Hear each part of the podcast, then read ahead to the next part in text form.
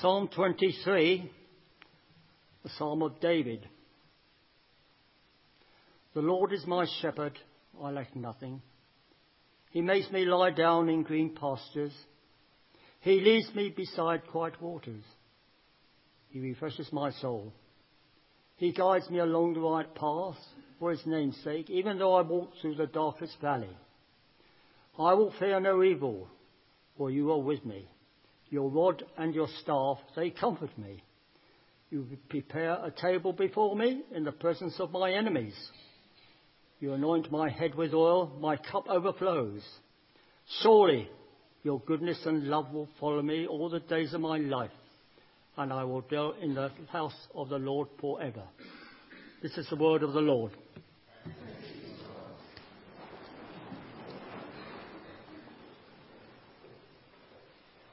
So often, Lord, I am a hamster on a treadmill, going round and round incessantly and getting nowhere. At least the hamster can get off and curl up in a corner of his cage. But when he does, he finds he's back where he began. No progress made. I know the feeling. Running to stand still, my energy burnt up. And in the busyness, no time for you. I don't think that's your will for me. For any of us come to that. Even you, Lord, rested on the Sabbath day. Give me the grace to pause, take breath, and reassess just where I am.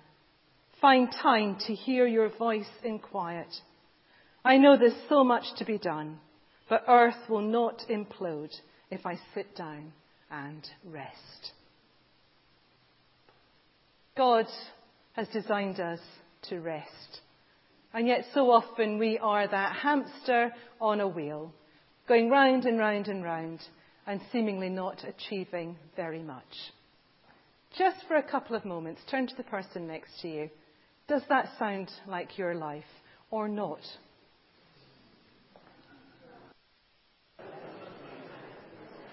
So, have we got some hamsters? Who's willing to own up? Who is a hamster going round and round from time to time? Not always, but who finds themselves on the hamster's wheel? Is that a common feeling? Absolutely. We know that that's not quite how we are meant to be.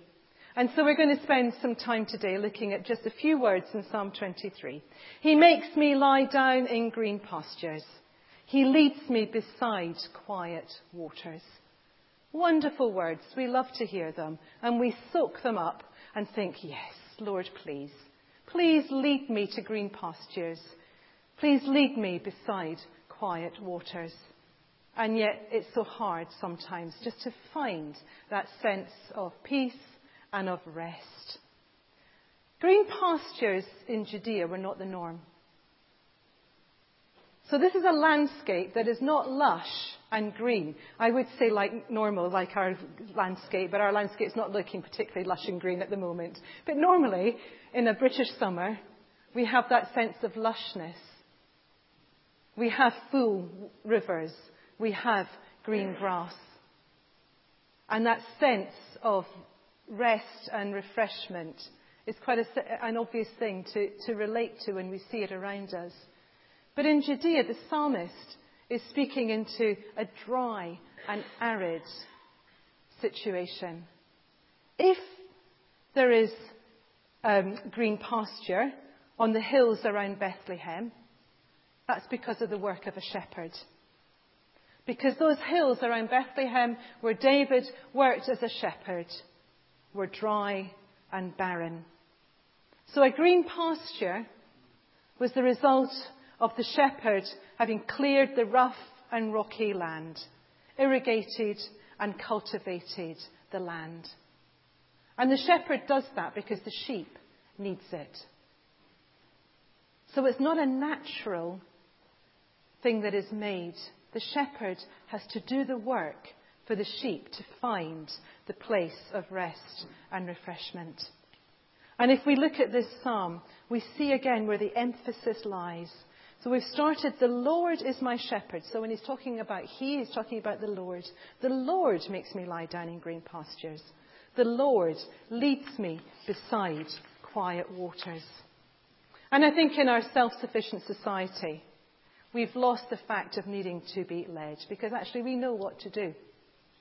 And there's a sense in which actually we do know what to do and we still don't do it. We know we need rest and refreshment in our lives.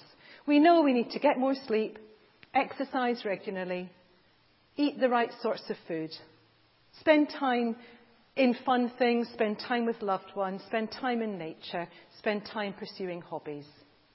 It's not that we don't know what to do. And yet, and yet, we can still find ourselves as the hamster on the wheel, tearing around, tearing around. Why do we need to rest? We need to rest in order to find refreshment in God. Rest from exhaustion is different from rest in God. Sometimes the rest that we experience is as a result of running ourselves ragged so much. Our bodies are crying out. And the only thing we can do is stop because there's nothing left to give out. That isn't the rest that God is talking about. He's talking about rest and refreshment. Peace, rest, a place where we can be who we are, a place where we can meet with God and hear His voice, where we shut out all the noises of the world around us and we can find that restoration in God. And it is the role of the shepherd to take the sheep to those places. We don't have to do it on our own. And I think part of our struggle in finding rest is that we feel we need, we need to do it all on our own. It's another job to do. I have my to do list, and at the bottom is find rest. And I've got to do that as well. And it doesn't work. It doesn't work. The shepherd takes the lead and the sheep follow. And the whole emphasis of this psalm is that we are like sheep. We don't like to think of ourselves as sheep, as I said last week. But we're helpless, we're defenseless, we need a shepherd. And the sooner we realize that we can't do it on our own, the sooner we turn to the shepherd. The Lord is my shepherd. He leads me to those places of restoration. And the shepherd, the Lord, has given us all the evidence we need of what we need to do to rest. He's given us the Sabbath. Exodus 20. We're in the middle of the giving of the Ten Commandments. Remember the Sabbath day by keeping it holy. Six days you shall labor and do all your work. But the seventh day is a Sabbath to the Lord your God. On it you shall do, not do any work, neither you nor your son or daughter, nor your manservant or maidservant, nor your animals, nor the alien or the stranger within the gates. For in six days the Lord made the heavens and the earth, the sea and all that is in them, but he rested on the seventh day. Therefore the Lord blessed the Sabbath day and made it holy. It's the longest commandment out of the Ten Commandments. Some of them are just four words, you shall not murder. Because he didn't need to explain that. Because there's a sense within us that knows you don't murder. But actually, remember the Sabbath day by keeping it holy. That's the commandment. But God carries on to explain why it's a commandment and why He's designed us as He is to live with this rhythm of Sabbath. He must have known that we needed that explanation. He must have known that we would live forgetting that principle of Sabbath. Now, what does Sabbath look like? That will look like different things to different people. If you had grown up on one of the islands on Scotland, you weren't allowed television, you weren't allowed to read anything worldly, you went to church and spent about 10 hours in church, whether that's Sabbath or not, I don't know.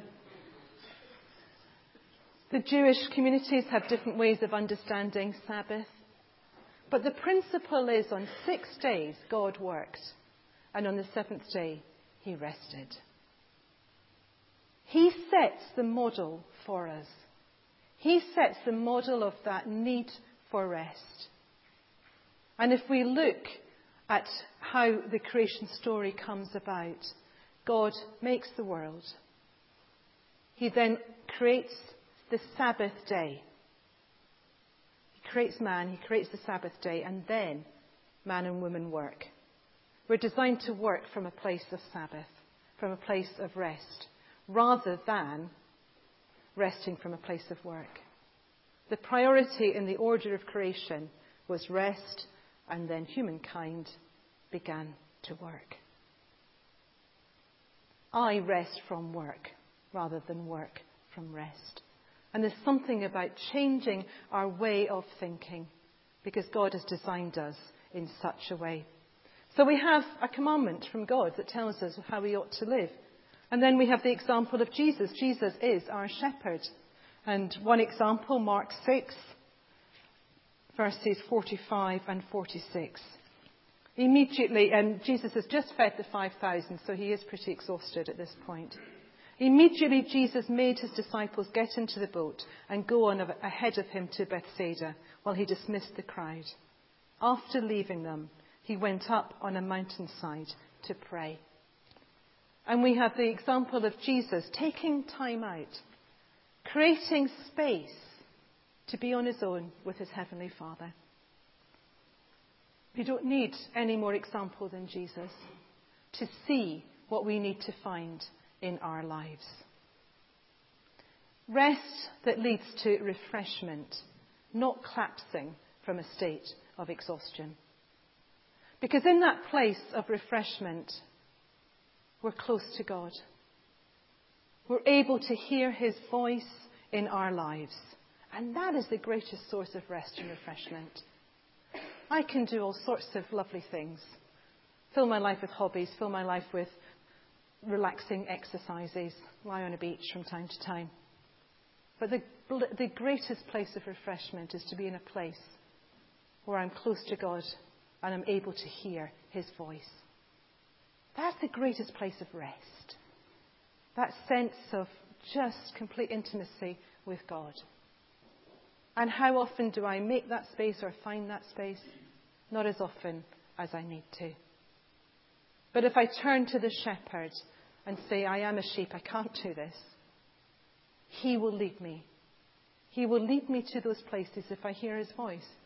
If I choose to listen to other voices, I'll be off in different directions. But if I follow the voice of the Heavenly Father, of the Shepherd, He will lead me and take me there. We've just sung, Dear Lord and Father of mankind. And there's a phrase in that that's just so beautiful. Drop thy still dews of quietness till all our strivings cease. How much we long for that. Every single one of us. We long for that place of quiet till all our strivings cease. What a lovely image.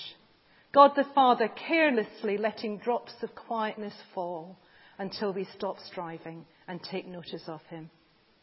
God is interested in and cares about our strivings, but He also cares enough about us to drop His quietness onto our strivings, not just once, but repeatedly, until our strivings cease. I love that drops of quietness. Refreshing as the rain today. I mean, it's more than just drops today. But that sense of the needing the rain, the needing the drops of quietness.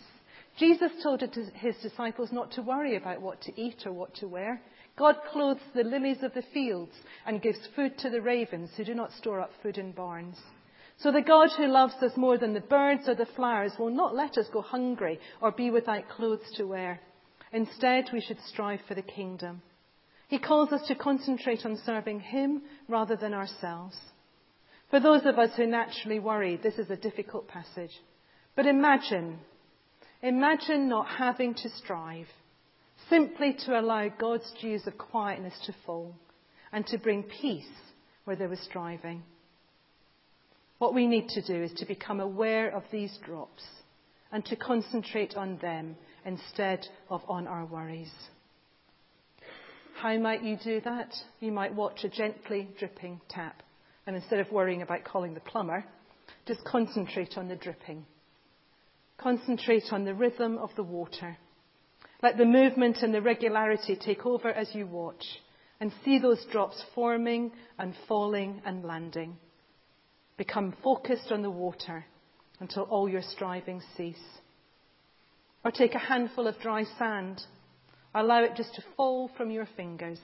Watch it as it gently drops and builds up on falling. Feel the freedom of the grains and the space between them. Or watch some petals or dried leaves or seeds gently blowing in the wind. Watch them rise and fall and follow them on their aimless journey. Whichever you choose, watch carefully. Feel the freedom and the openness of the falling. Allow yourself to become involved in the action and allow the action to take over from your strivings. Then accept the peace God has given you as you join with the falling. Receive this gift from Him. God longs just to drop His quietness upon us, to offer us places of rest and refreshment. That quietness is dropping. The problem is we don't always notice it. And how can we learn to stop and see what God is pouring over us? Because He knows what we need and He longs to meet us in those places.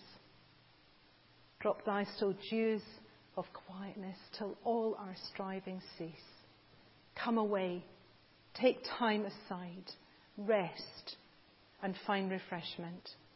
The Lord is my shepherd, I shall not want. He leads me beside green pastures. He leads me to quiet waters. And in those places we find rest and refreshment.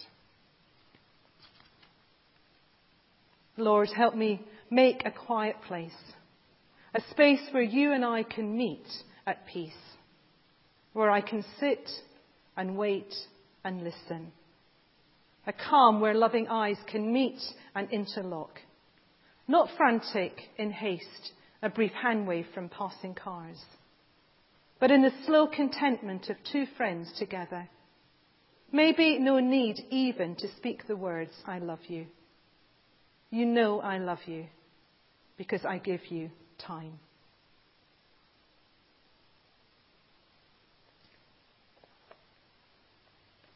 He makes me lie down in green pastures. He leads me beside quiet waters. Heavenly Father, we crave your rest and refreshment. And in our hamster treadmill busy lives, lead us out. And may we see where your drops of quietness are already dropping. We don't have to wait for them to drop. You already drop them. Help us to notice them. Open our eyes to see and our ears to hear and lead us. Amen.